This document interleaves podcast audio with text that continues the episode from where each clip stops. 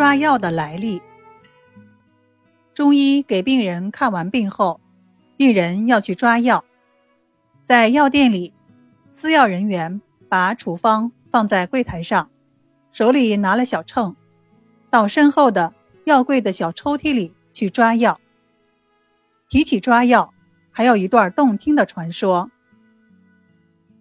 药王孙思邈经常外出行医采药，无论走到哪里，只要有好的药材。他就不畏艰难地去采摘，或进入深山老林，或攀登悬崖绝壁，或穿越河川峡谷。因为药材很多，它们的性味功用又不相同，所以不能放在一起。为了便于分类放置和使用，他就特意做了一个围身，在围身上缝制了许多小口袋。凡采到一种药材，就装到一个小口袋里，这样使用起来就方便多了。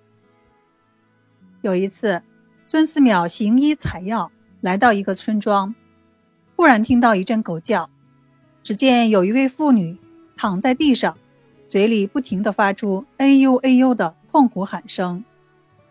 原来，这位妇女的小腿被狗咬伤了，鲜血直流。孙思邈急忙从围身口袋里拿出一种药来，给这位妇女敷上。不大一会儿，这位妇女小腿上的血止住了，疼痛也减轻了许多。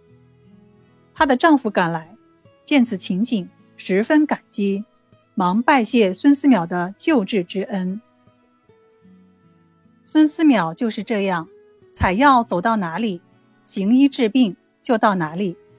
他给病人诊治后，就从口袋里拿出药来，因为药物配伍不需要很多，总是从小口袋里一小撮一小撮的抓出来，人们就把这叫抓药。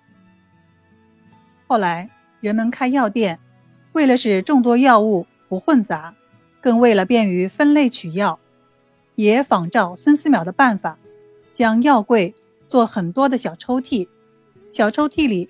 再隔成三个或四个方格，储藏放置各种药材。小抽屉的外面写上中药名称，便于记取，免于混淆。直到今天，病人到药店买药时，还叫抓药。